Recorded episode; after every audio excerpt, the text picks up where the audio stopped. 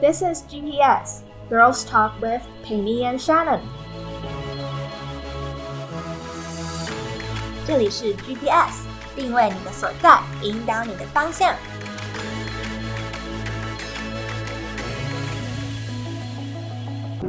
大家好，我是 Shannon。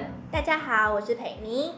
今天我们要聊聊熟悉又陌生的，呵呵，中文没有错。让我们邀请我今天的嘉宾。大家好，我是卡安。卡安帕苏，欢迎你来。大家好，我名字是卡安，我是华语系的研究生，有志要成为一名华语老师。有志要成为，你已经离这个有志不远了哦。好，今天很开心能够请到卡安来跟我们一起录这一集的 podcast。那这一集我们会想让大家了解华语老师到底在做什么。如果你对华语教学有兴趣，如果你想知道华语老师是什么样的老师，拜托听下去。嗯，那对于我一个跟华语完全没有关系的人，我要先问一个问题：请问华语是什么？好，华语是什么呢？华语是对平常母语不是中文的人来说，华语就是他们的第二个语言或是他们的外语。这时候他们就不会说我学中文，他们会说我学华语。所以华语是一个介绍给外国人的词。没有错。所以华语老师就是教外国人。中文，中文华语。嗯那华语老师平常都在做什么？做的可多了。对啊，我就只是想了解你们要怎么教外国人。我知道现在全世界都很流行学中文中文或者学华文、华语。其实这个潮流已经持续二十几年有了。不过我觉得最近是很盛行，近几年来特别盛行。对那华语老师，就你所认知，你觉得在做什么？呃，华语老师基本上，如果严格讲起来的话，你应该是要教学生这个语言，特定的这个语言，但是会因为你教的学生的族群年龄不同而有差异，所以基本上如果我们涵盖来说的话，华语老师什么都要做，而且你我们会期待你有很多的特殊技能，因为你本身在学校里面，华语老师就是一个很特殊的文化点。特殊的文化点，应该说，刚刚乔安说有很多不同的技能，我觉得应该是说，因为你工作嘛，你比如说你当华语老师，你在一间学校里面，学校它是一个角色。再来，老师自己像乔安刚刚说的，我们是一个文化点，因为我们在，比如说我们在美国教书，美国就只有你一个华人。没错，嗯，再来，从家长的期待来说，学中文是一项才艺，因为它是第二语言，它它是母语以外，你领领另一个语言的才能。嗯，所以其实有很多不同的角色，那每个角色期待的东西当然不同啊。学校当然就是说，哎，我开这中文课程，我花钱在你身上，你要帮我招揽学生啊，对不对？嗯没错所以你可能就要做一些，来，你说说你做过什么文化活动你可能？要教小朋友呃美术啊，你要教他们很多运动，比如说踢毽子啊、跳绳啊。舞龙舞狮，等一下，这这还有哪哪一个华人在做？等一下，这个是他拿过那个舞龙舞狮的龙珠在上面跳舞。龙珠真的，他就是拿个龙珠，然后在那里挑逗那些龙。挑挑逗，用这词是对了。哦，天哪，我永生难忘。对就是你可能要学一点国乐，你可能要学一点国乐，就是比如说，哎，你可能这辈子没有接触过拔，没有接触过琵琶，那就二胡，一些你完全讲不出来的中国民俗乐器。天，对，当你当你到了国外的时候，他们会很顺理成章觉得你身为一个华人，你应该你怎么会不会？你一定会，所以他们就会给你给，嗯，比如说给你一张鼓，给你一个你根本叫不出名字的东西，给你一首歌，让你开始打这个东西。我觉得好好荒谬。对，可是你就是什么都。不会，你就是要想尽办法会。对，所以刚刚这就是以上就是来自中文学校的期待。对，那像刚刚说，呃，以一个老师的专业来说，其实我们是语言老师，哎，嗯，就是我们有我们专业的语言背景，我们可以说是半个语言学家。没错，就在那里耍龙珠，所以可能跟就是嗯一些不认识怀老师的人，他们期待不太一样。没错。对，再来就是家长啦，家长就会有各种不同的期待。嗯，比如说家长可能会，他会突然觉得说，哎、讲到讲到华人的世界、华人的文化，就是太极，就是太极，他就会跟你说，我可以让我的小孩学一下太极，那你要怎么办呢？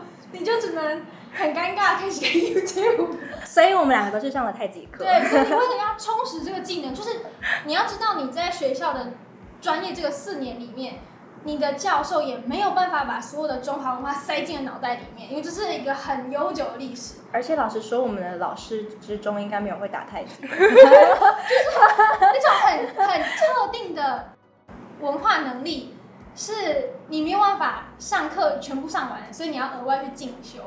所以我们那个时候为了要让自己华语老师一定要有拿得出手的一项或两项能力，我们为了有这个能力，我们去修了其他的课，为了要补强这个方面，就文化点的方面。那是不是早上的时候要加入公园的阿公阿妈群去哦学他我们打太时候整？个拉低了那个公园阿公阿妈的 年龄平均，他们说那个脚要有两块砖块的距离，嗨，对做的很棒，就就是像他孙子一样。对，你就是要五点起床，六点打太极。打这样也不错啊，你可以跟就社区的长辈们交流，对，促进世代之间的交流。没错。我觉得这个话题其实就已经连接到，呃，如果你想预备自己做一个华语老师，你应该要做什么？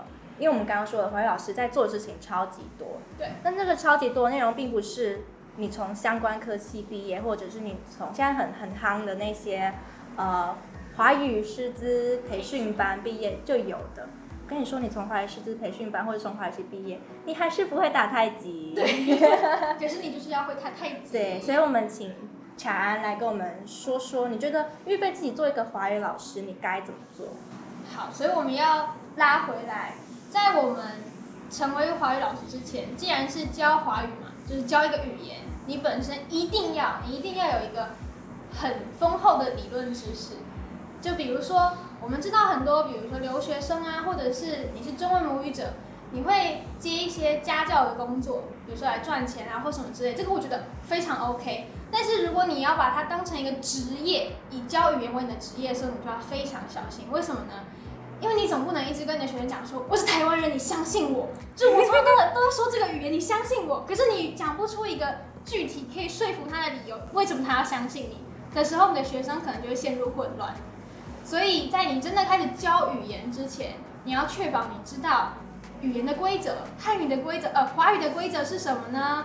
华语的词汇有什么样的特性呢？它有什么样的语法呢？比如说，为什么跑操场是错的？你要知道这个，所以学生问你的时候，你才答得出来，而不是说相信我。对，还不知道跑操场为什么是错的的朋友，一定要去追踪我们的 Instagram，对。因为我也是看了那边才知道跑操场不能用。对，但是我觉得傻能他刚刚呃我们在开播以前，他问到一个问题，让我觉得其实很大很值得跟大家聊一聊，就是有一定正确的语法吗？或者是为什么为什么大家都说跑操场？那跑操场不应该就是对的吗？因为大家都听得懂，而且大家都这样子用。可是我觉得像刚才说的，呃，你是一个语言老师，这是你的专业知识，在你的专业里面，这件事情就是一个错误的语。但是当然，我们不会在路上听到人家说跑操场，说好、你说跑操场是错的、哦，拜托，我们才不会这样被当神经病吧？就马上被拍在上传 Facebook，你就红了。对，接红对对对。所以我们不是这么偏激的职业，大家欢迎加入我们哦。欢迎来到华语老师。我觉得就是因为你们站在的立足点是不一样。当你是一个华语老师，你是一个语言老师，你有责任要去教一个完全没有基础的学生什么是对的中文。但是我们这些母语者，语言是用来交流用的，我觉得这是蛮大的差别。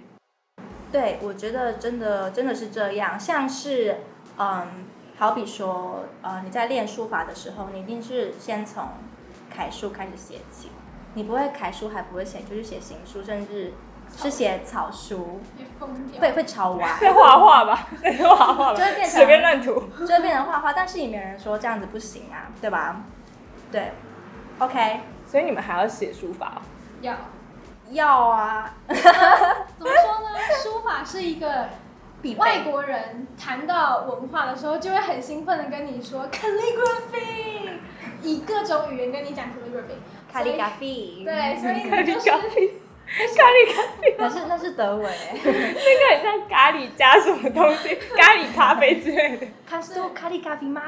就是一直问你要可不可以写一幅字给我，或者是他们就会很好奇，因为其实书法在他们眼光当中就是就是在画画，就你就是在创作，对，就是艺术。所以当你比如说，如果你有外国的朋友，你很想送他东西，你不知道送他什么礼物的时候，你就可以用书法写他的名字，他会很开心。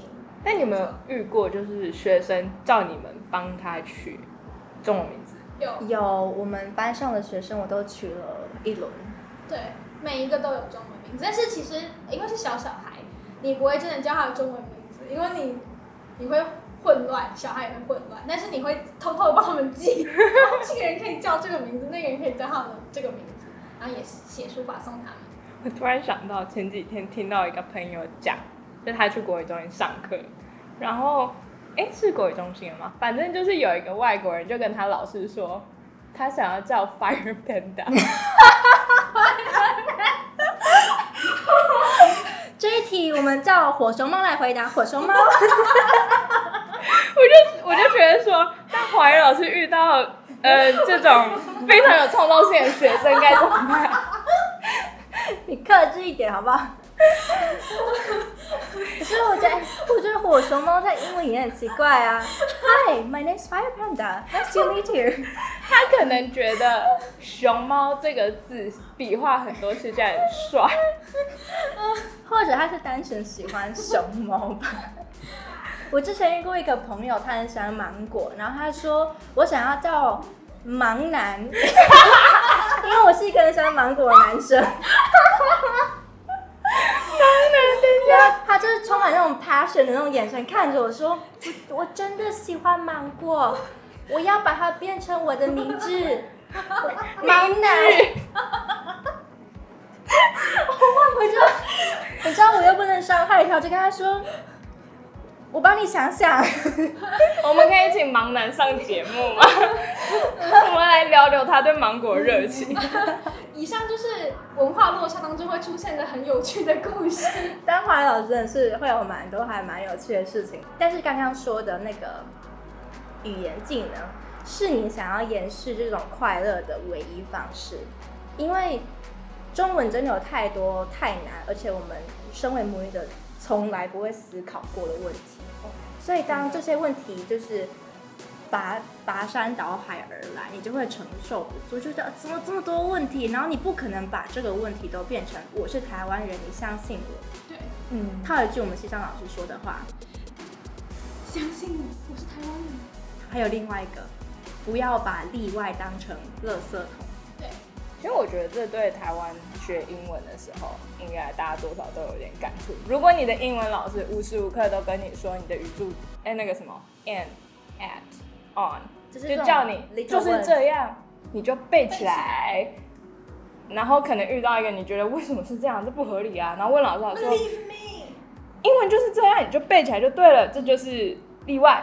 然后你就一定会觉得很怒啊，就说这什么鬼东西？那我到底要背到民国几年？我觉得大家最常有的解释就是它是例外，不然就是哦，就是你要培养那个语感啦。嗯，但那个语感跟那个例外到底太是？悬了。对，啊，是太什么？悬了。如果你花了，比如说好，我们去呃外面上德文课，他一个一个学期给我们收了快一万块的钱，然后你去上课的时候，老师跟你说哦背起来，哦这是例外，哦你要培养那个语感，那我干嘛花那么多钱来这边？我自己在家里培养就好了。对啊，我自己在家也可以培养看 YouTube，对啊，我还可以躺在沙发上面培养，就不用坐在这难坐的椅子上面。学学中文的人，他们应该也是这样的心态。来到你的教室，你就跟他说培养啊、例外啊、背啊，那他来干嘛？对他就不需要来找你了。我听过我一个老师这样跟我说，我觉得他讲的很对。嗯，你可以不要把语言当成一种语言这种教学当成一个服务，可是你要想学生来上你的课，你可以提供他什么样最好的学习方法或学习模式，你要让他觉得哦，我上你的课是有效的，他就会想要继续学，他就会培养更多对这个语言的兴趣。所以其实身为一个老师，你真的真的很重要，你的身份很重要。就感觉又回到老师这个职业的本质。算是，我觉得老师这个职业的本质就是，嗯，你除了要就是守护好自己的专业知识，比如说像我们刚刚说，你到美国，你的周周遭全部都是把中文讲的不三不四的人，不三不四。对你，你不能被他们影响哎。比如说，你到美国教中文，你的周遭全是一些把中文讲的不三不四的人，那你不能被他影响啊，不能他们说那个音调，你就音调被他带跑了，或者是他们常常把语法说错，跑操场、飞天空、爬爬地板，然后就觉得嗯，听久了好像也是对的。这就是语感啊，语感就是听久了它就是对的。嗯，你嗯你要确保自己有这样的专业知识，没错，所以呃，我觉得当老师除了确保自己的专业知识之外，就是你要享受这当中的乐趣。对只是在乐趣当中，你要小心，不要被拖着走你。要很谨慎，很谨慎做每一件。那既然华语是一个蛮新的生态吧，它算一个蛮新算的，新吧对嗯，应该是那对比起英语的话，那华语圈整个华语教师圈它的产业生态是怎样？产业生态。就是它的我们要先讲不自杀生命吗？不自杀生命什么？我们如果真的平心来说的话，华语老师其实不光不不是单针对华语老师，每一个职业都应该是这样子的，就是不管它是产业圈很大，或是产业圈很小，你都应该很努力做你分内每一件事情，你要很小心嘛。但是华语圈刚刚好就是一个产业生态非常非常紧密，你就是比如说美国发生什么事情你会知道，你在德国做什么事情，台湾人也会知道，它是一个连接非常紧密的一个我们是彼此相爱的圈子。对，就它很小，所以如果说这个是一个前提的话，你不认识的人，他有可能早就认识你，他早就已经听过你是谁，知道你做过哪些事情的时候，你在当华语老师的时候，你就要更小心、更谨慎、更认真做你的每一件事情，因为这会很大的影响到你以后，比如说求职啊，或者是你想做什么事情，你想进修也好，你想要推广你的理念都好。你之前做过的每一件事情，都会在未来出现，会被其他人讨论，那你就要很小心。其实说白点，就是这个圈子很小，你做过的好事跟你做过的坏事，天涯海角大家都知道。没错，好可怕！是是，不晓得其他其他，不管是教学产业还是嗯学术、学术学术圈圈的状况是怎么样的，但是我觉得。华语这个产业真的还蛮特别的，因为其实大家觉得，哎，华语老师可以飞来飞去去国外工作，那应该在那个国家就是就是自你是自由的个体，对，自由一片天地这样子，但其实不是，不是？就很我自己也蛮意外的啦，你觉得呢？我觉得是因为，比如说，一是我们还是得归功一下网络。就比如说，我是一个假设，我们今天是在阿富汗好了，我们在阿富汗教中教华语，你在阿富汗碰到一些教学上的问题，你身边找不到任何人说你怎么办呢？上网求助，可能网络的那些朋友，在网络上你们可以连接到一些其他地区的华语老师。这就是为什么我们的产业链可以在全球上面串起来的原因，因为你在网络上面你可以彼此认识，你可以彼此求救。那你在网络上聊天聊天久了，你们就会熟悉紧密。那你们如果好死不死一起回台湾的话，你们就约出来继续聊一聊。所以就会发现国跟国之间的距离就拉近了。即使你们在不同空间里面，可是你在网络上很近。所以你做过什么事情，其实传一、传二、传三，就是大家都会知道，因为大家都彼此串联。我觉得紧密有好有坏，因为你一紧密，你可能相对而言有点有点难过，要来说就是冲突也会多，嗯，对。但是我觉得，嗯，当华语老师你要一颗很大的心，不只是你面对跟你彼此相爱紧密连接的老师们，更是你面对不同的学生、不同的文化，没错，嗯。特别是刚刚开播前，乔安有说到，嗯，如果一个华语老师他对学生一直学不会一个语音，那你一直跟他说这个就不是这样子发音，这个就不是这样拼，但是你从来不去想想，以他的出发点来想想，为什么他会一直有这样子的偏误？那你很难很快乐的继续教下去，你会觉得自己教的不好，你反而会自责，学生也会很伤心啊！学我就是就是听不出来啊。对啊嗯，没错，就是造成学生学习问题的原因有很多。那如果你是以语言老师的身份、华语老师身份出发的时候，你一定要很强烈的注意到，就是一个母语，不同的母语背景会造成学生不同的学习偏误。也就是说，假设你的班上有六个国家的学生好了，他们可能就各代表一个文化、一个民族、一个语言，那他们可能就会出现六种不同的偏误，而且都念错同一个音。比如说，他们就是念不出来“把”，这个对台湾来说超简单，他们他们可能念不出来，或者是有其他一个你觉得很习以为常的音，他们就是不会念，抓不到那个准确的调。但如果你从来没有想过这可能是他的母语本身结构造成的问题的话，你会一直怪他，或是你会一直觉得是不是我教的有问题，是不是他没有听懂？那这样下来的话，你不想教，学生也不会想学，然后你的语言教学就会很失败。这样很这还蛮伤心，所以就是好像你们要一直去挖掘各种问题背后可能的成因，对对，但是这很这很难挖，对对对，很难挖，很难挖。我觉得说难也不难，是需要时间累积，嗯就是你要观察，你要仔细的去收集你在生活当中碰到的每一个语言的问题。然后你要分析它。这就是为什么你在你的，你知道你你有看过他的手机记事本吗？没有。他有一个手机记事本叫做《台湾语用研究》，他就把各种他在路上，他去参加某一堂课，或是遇到一些非华语教师的人们，嗯，就母语者使用的奇怪的中文，把它打起来，就把它打起来。我也会做这种我事，我觉得很可怕。你们为什么都要这样？记事本里面为什么为什么我们总是 n 跟 n 不分呢？我觉得你们要跟观众解释一下什么是有字句，因为我个人是听了你们讲很多次了啦。但是其实这个会回到我们前面聊的一个问题，嗯有绝对正确或绝对错误的语法吗？嗯，那我们现在就来以我们的角度告诉大家，什么叫做有字句，好，就是有没有的有我。们要先讲语法可以分成两种，那如果有兴趣的话，可以去 Google 一下，网络上会有很多资料。好，语法可以分成两种，一种是叙述性的，一种是程序性的。那还是我们要直接讲英文，一个是 descriptive grammar，一个是 prescriptive grammar。嗯哼，我觉得没那如果是比较有帮助。好，没关系。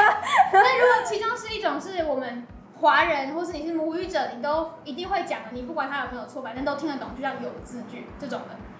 我们可以交流，听得懂你的意思，但是我们不知道到底有没有错。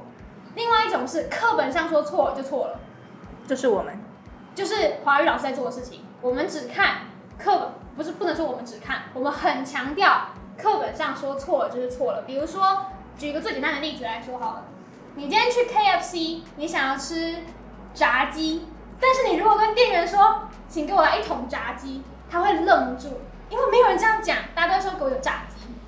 但是在语言学里面，炸这个音是炸弹的意思，是爆开的意思。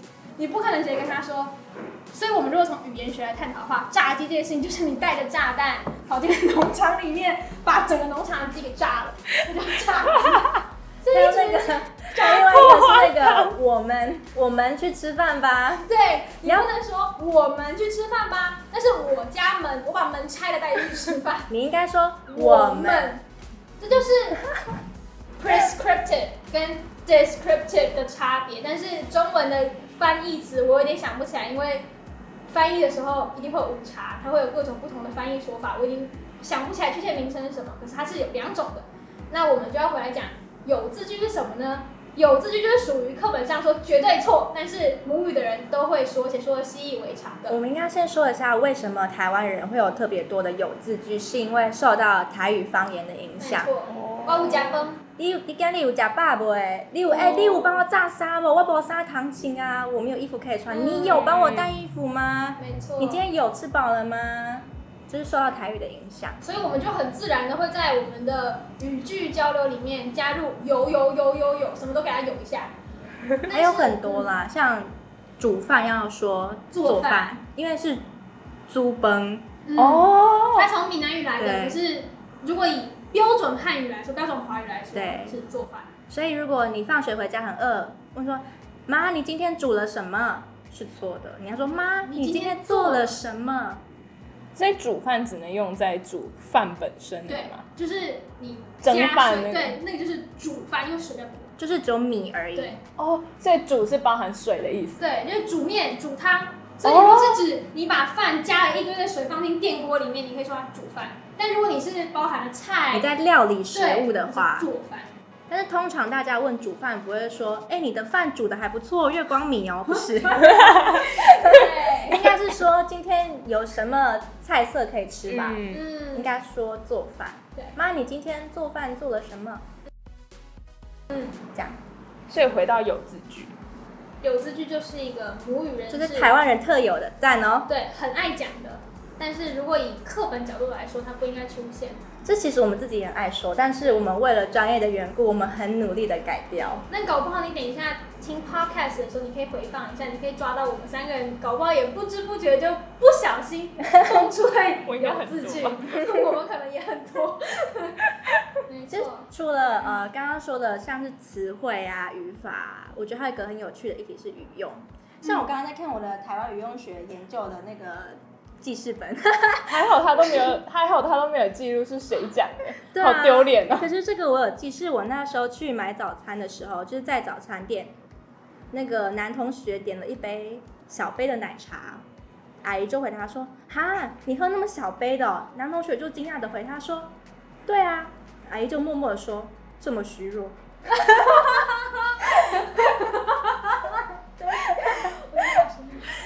一秒 get 这个好笑的点在哪？可是如果你今天把这段对话秀给一个外国人看，他可能会觉得不懂。DIY，对，不懂。好，我们要先解释一下什么是语用学，不然只有我们三个笑得很开心，然后 其实我也不是很搞清楚。听听 podcast 不知道在讲什么。好，我们请乔安解释一下语用学。语用学是一个我超级喜欢的学科，好玩好玩它就是在讲语言在不同的情境下面所赋予的意义，它是非常活的事情，它可以是社会的某一个现象，或是一个人说的一句话，就是语言跟生活结合在一起的时候会蹦出的新火花，它是活的哦，它是活的。嗯，像我们刚刚说的那个早餐店的例子，它其实就是一个很很实际的语用嘛，但是只是嗯、呃平常大家在生活的时候不会觉得哎呦这是什么了不起的事情，所以说华语老师就是说实话，你就是对什么跟语言有关的事情都要好奇啦，对，都要笑话啊，然后严肃的对话啊，公文的用语，嗯或者是招牌广告的用语，都可以就是好好好好的收集。你可以在你的记事本设一个台湾语用学研究。还蛮有用处的哦。我还有一个相簿是台湾街道的字体，字体，就是收集那个一体字。嗯，先解释一下什么是一体字。有异体字就会有正体字，对，正体字就是最标准那个写法，就是教育部规定的对啦，，像应像该要这样写。嗯，最常见的我自己觉得是那个早餐店都会有早点，那个嗯。点它会有大概三四种写法吧，嗯。就是一点两点的点正常，一个黑再一个粘的，跟一个是粘下面加一个大的，或者是加四个点。嗯，还有另外一个那个啊胡须章卖卤肉饭的啊卤肉饭的那个卤。卤卤也是一体字。啊，对，对，卤肉饭的是异体字啊。卤应该是写那个有三点水的那个卤。哦，三那个三点水的卤，其实更之前是没有三点水它是从没有三点水的卤变成三点水，再变成那个哦，一日卤，嗯。对，对，还有很多不同的写法，所以一体字就是指教育部规定以外的各式各样的写法，有些真的蛮奇葩的。对。学校厕所还蛮常见，那个不是有卫生棉或是卫生纸的贩卖机吗？嗯它那个那个卫卫，它下面会写写错，它是写一个金，哦，所以它没有加那个杠杠。不是啊，它本来是一个 f 在一杠，卫生纸的卫本来是一个 f，嗯，对对在一个对对对杠，但是它会变成老哦师的它会写诗，成金。老师的诗旁边那个字。这个我还没有注意到过，下次来去看一下。我之前在做一体字的报告的时候找到有的，，那时候我们还就是全寝帮他一起找，椅子吗？对对对对对对，就是路上看，哎，这看起来好像不太对，拍起来。我那个时候是在古亭捷运站里面，从一号出口沿着走，一号、二号、三号、四号这样走一遭，开始拍。其实就有吗？有台北城市还蛮多一体广告看板，然哦后那种指示路标，你就把广告 DM 拿起来开始翻，你有很多素材可以找一体字。还蛮有趣的啊。就是我觉得你变成一个有热情的、有热忱的华语老师之后啊，你会觉得，哎呦，你生活的世界不一样了，生活会的变得很好玩，非常好玩。没有错。像我之前呃去那个阿里山的时候，我就拍了一张相片给卡安看。面包，就是大家知道老面面包这种东西嘛，就是它的它的面团是就是发酵的，是更久吗？不是还他的意思是他今天做了面团之后，他会留一半的，同样是就今天发酵面团，他会留一半出来拿去冰，拿去放。就是那它这东西它会发酵，它就会放更久。嗯我不知道它什么啊、反正它就是放更久，它的弹性和嚼劲会更足。那今天这新的这个就会拿去做别的事情。嗯但旧的之后，每一次他在下一天的时候，他隔一天就再拿一点出来，跟新的面团一起混，所以它里面的韧性就会比较足。对，这就是老面面包。然后那时候我到阿里山跟我家人出去玩的时候，我看到一个招牌写着阿里山老面包，然后我那时候想说，老面包难道他们还卖年轻的面包吗？这是我直觉反应是这样吗？这就是语用学，各位。对对对，然后就跟我们家人说，他为什么卖老面包？是过期的吗？还是怎么样？那我爸就是，我爸就翻白眼，他真的是翻我白，他就说，他就是在讲老面啊。我说哦，所以是老面做的面包，那他应该写老面面包吗？我超无辜。但他就是会出现这种很特别的，让你觉得、啊、第一次听的时候不知道在讲什这就是语言的 ambiguous，ambiguous，这就是啊，那 ambiguous 要怎么翻？译奇异。语言的歧义。他说老面包，但是被我误会成很老的面包。嗯，没错。这就是语用的一环，所以语用是范围很广，包含词汇，包含语法，而且非常有趣的一个话题。好，我觉得我们要回到另一个议题。Enough，Enough，太多语言研究，太这热情太多了，大家没有办法接受。听起来好像很快乐，然后在华语老师都没有烦恼，都很快乐。对，但我其实我觉得我们刚刚聊到蛮多华语老师在职场上会遇到的一些问题。那你觉得怎么样的人才适合做语言老师？讲的直接一点，就是你告诉大家，我到底要怎么样知道我适不适合做华语老师？嗯哼，第一件事情就是，那最基本的、最基本配备就是你一定要对这个语言有热情嘛，你要花很多时间研究它的词汇、它的语音，就是汉语怎么发，华语怎么发音的，研究它的语法，你要研究这个语言怎么被用。那还有一个是，除了理论知识之外，我觉得对华语老师也很重要，就是你能不能移动，你的移动性高不高，你接不接受跨国性的移动。以现在台湾的规定来说的话，你如果没有在台湾的中小学教书的执照，你是不可以教书的，不能在台湾教书。那华语系本身是没有在台湾教书的资格，我们要考取的是对外华语教学能力执照。那你如果考到这个执照之后，你当然就是出国读书嘛，呃，出国教书。但出国教书，如果讲好听一点的话，你取得一个正职的职位，不是一年一聘，你要长久留在一个国家。嗯你会面对的是出国之后你原有的人脉、原有的社交圈、嗯。原本的生活都没有了。朋友、家人，对，不是说不是说完全消失，可是空间上的距离会带来心灵上的距离。你可能哦。很长的一段时间没有办法那么亲密的跟你家人朋友相处，你会说不对啊，我有视讯啊，我有聊天，那就是不一样。那感觉就是完全、甚至有一些国家会有差上半天的时差。对，嗯，可能你有空的时候，家人在工作；家人有空的时候，你在工作，你在睡觉对睡觉嗯之类的。也就是说，你要想的很清楚是，假设我真的很幸运，我有五年的时间可以在国外，那我可不可以忍受这个五年是我一个人心灵上的一个人在异乡这样工作，我独自承受很多的压力。就算我可以隔一天跟我朋友讲，可是当下的情绪跟一天后的情绪已经不同了。我要消化那个一天，但我要这样撑五年。那可能中间这五年当中，你的家庭发生什么事情，你可能不是第一个知道的，或他们可能没有告诉你。你会错过很多你的家人朋友发生的事情，他们的成长，他们的衰老，这是非常现实的。那如果你做好了成本上的取舍，你觉得我可以，那我就觉得那你可以试试看当做华语老师，试试看做华语老师。如果你想了一下，觉得啊这个付上的成本和代价很高，那我觉得你可能要再想一下。嗯，不是说呃华裔老师在在台湾没有办法找到工作，嗯只是说这个产业它的定位本身就就是，对外就是往外。你在台湾当然会有很好的发展，但是呃，我觉得说明白就是你可能只能当个补习班老师。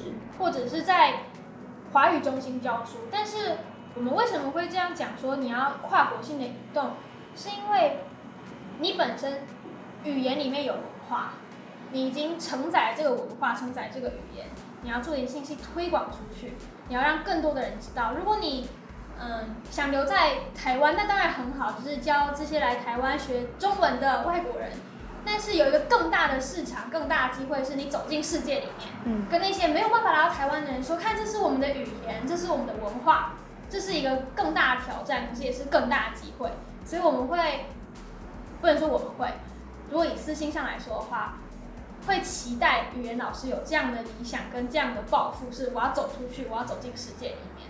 嗯，这件事情让我想到，我前几天在读一本跟德文有关的书，它书书面上，呃，就是书本当书本当中写到一句话，就是说，嗯，你拥有第二个语言，就是拥有第二个灵魂。没错，我觉得这说法超浪漫的，就是其实你在讲另外一个语言的时候，不管你对这个语言的掌握度怎么样，你一定会觉得你自己是不一样的。对。对因为那个语言说出来就觉得，就是我平常不会这样讲话。真的。对。对，那他那时候解释的第二个灵魂是说，因为灵魂嘛，是你付诸跟投注的热情在里面，它才是活的。嗯。所以我觉得好笑点来说，我觉得真真正想做华为老师的人，有点像传道人。你要去把 你要去把呃中文这个福音传出去，传出去跟你说中文是一个多么有趣的语言。对早餐店还跟你说你好虚弱，或者是这么小杯哦。或者是他们会卖老的面包跟年轻的面包，就是当你有这样子的热情，你热爱这个语言，你就可以让你的学生拥有第二个灵魂。没错，我觉得哇，那本书真的是写的很浪漫，但是又不失实际。没错。对，以一个就是日精通日文的来说，关于这件事情分享一下。，我觉得我自己在讲日文的时候会变得很庄重，因为你要把你的脑换成日文脑。对，我不知道这大家懂不懂，就是日文脑，因为你要完全丢掉中文里面的语法，或是我们喜欢用的智慧和情境，你要直接嗯把你的脑袋换成日文的情境。你要想说嗯，如果你今天是一个母日文史母语者的日语母语者的话，嗯，你应该要怎么去讲这句话？你要配什么语助词？你要在什么样对的时间停你的声音，然后你要怎么样起步？我觉得这会完全改变你在讲别的语言的时候，你跟你在讲你母语的状态。然后我也有听过我另一个朋友是他英文非常好，然后他别的认识他的人都说他在讲英文的时候，跟他在讲中文的时候性格会不一样。我觉得这是还蛮多，当你精通一个语言，或是你很热衷学习一个新的语言的时候，你会发现你跟你母语使用的状态会差很多。好像我觉得本来像 d o 卡那时候说的，嗯，我记得你那时候举的例子是日文会，嗯，偏好把我这个字放到最后面，或是不讲，或是不讲，就是把我自我降到最低。嗯其实我觉得语言本身有它的个性，所以当你越去认识这个个性的语言，你就越被它影响。对，然后你再投注你对它的热爱，你就拥有这个第二个灵魂。没错，嗯，所以华语老师很重要，你要让你的学生拥有第二个灵魂。对。可是回到我们刚刚讲那个，你在讲那个出国代价，我觉得跟上一集马多卡来节目说，呃，他出国留学七年，我觉得是两件不同的事情，而且是成本代价完全不同的事情。因为他出国留学七年的时候，他的爸爸妈妈正在工作，嗯他是被照顾的角色。但是当我们成为华语老师，我们要出国工作五六年，我们的爸爸妈妈变成我们需要照顾的对可象了。能需要退休，可能遇到身体的问题。对，所以像刚刚卡安说，你可能会错过很多嗯家庭生活，但是我觉得更让人担忧的是，你可能会错过可以帮助他们的时机。对，或是陪伴他们的时机，那种人跟人之间很靠近的机会。我觉得这可以带到所有想要出国工作的人身上，对，因为长时间在玩，对，因为还蛮重要一点，你出国工作不可能是一年，也不可能是两年，通常应该都最起码三年、四年起跳。对，呃，如果一间学校跟你签，他不会跟你签，就是可是其他工作也是一样的，而且你要在国外培养一个稳定的职业、职场关系，然后培养你的产业，你要增加你的经验，你去一两年，坦白来讲应该完全不够。比如说我的姐姐，她在新加坡工作，她已经，我还没有读大学，她就出去了。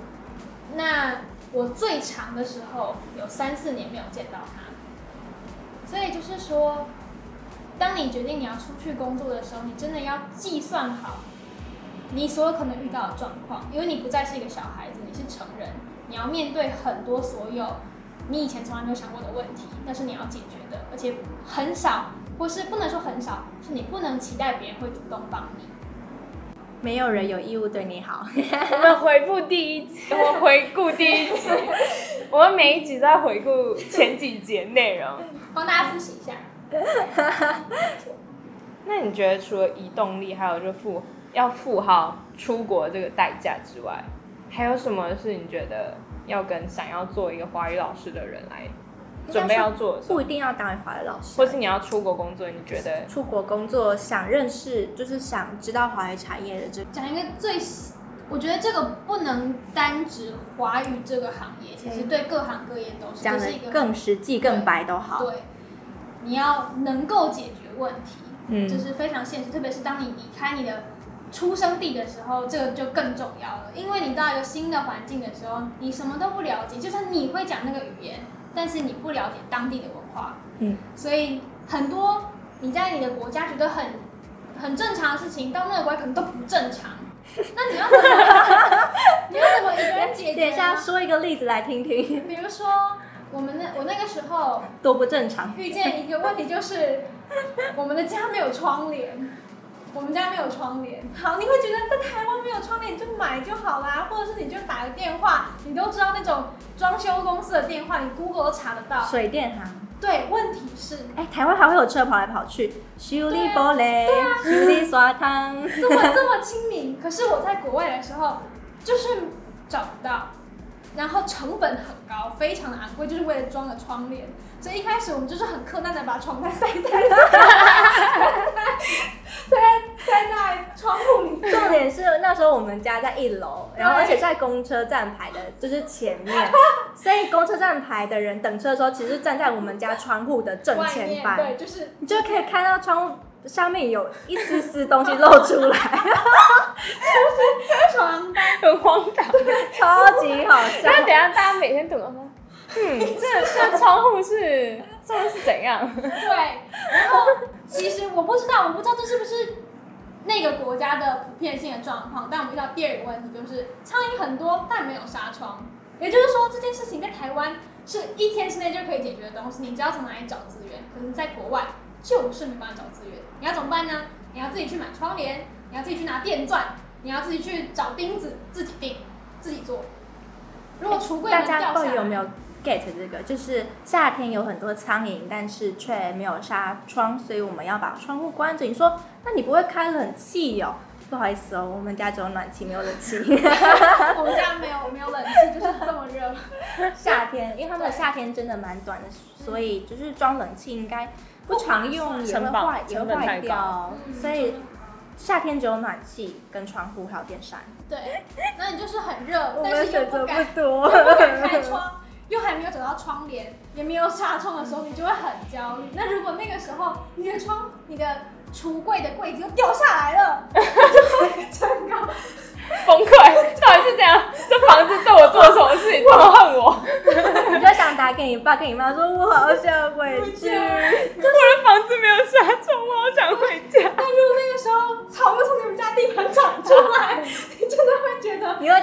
通电话说带我走，超级傻眼。啊，那时候真的超崩溃。所以那个时候我们怎么办呢？你就只能去找你认识的德国朋友，跟他说可以借我锤子吗？对，就是借锤子、借电钻，借春工具对，借很多的工具，回家自己定、自己做，真的是要自己做。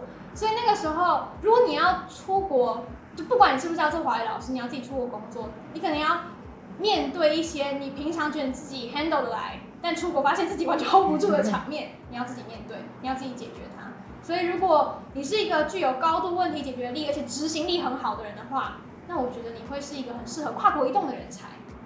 嗯，解决问题真的蛮重要。不要讲那个啦，水电的东西，讲一个实际一点的。我们一开始去，呃，我们刚刚都在讲德国故事嘛。嗯，我们一开始去德国的时候，连手机都没有钱，没有办法没有办法办门号，为什么？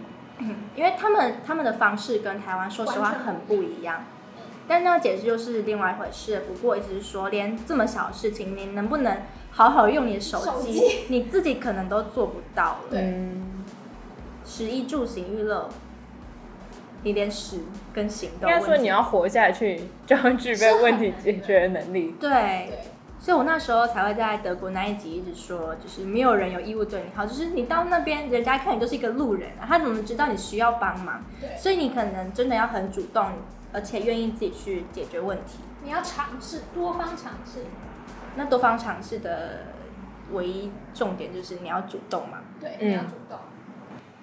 好，那我们今天聊了这么多，今天最后一个问题，我们 Shannon，我们的 Shannon，你有什么其他好奇的事情吗？我想问，那如果是一个华语老华语老师的话，他最最最最最需要注意的问题是什么？呃，最需要注意的东西是什么？你要很留意你学生的民族背景，就是嗯敏感的议题已经很多了。这个不光是语言老师你要注意的，你做各行各业你都要注意一些敏感议题，不要讲嘛。就好像写作文的时候，老师都会教你什么东西不要写，很容易踩雷。那你当华语老师、当语言老师也是，当一个班有很多民族混在一起的时候，某一个民族跟跟另外一个民族不是那么的，他们有文化背景的冲突，那那个议题你就要非常非常小心的避开，因为课本是给每一个国家通用的，他不会那么 care。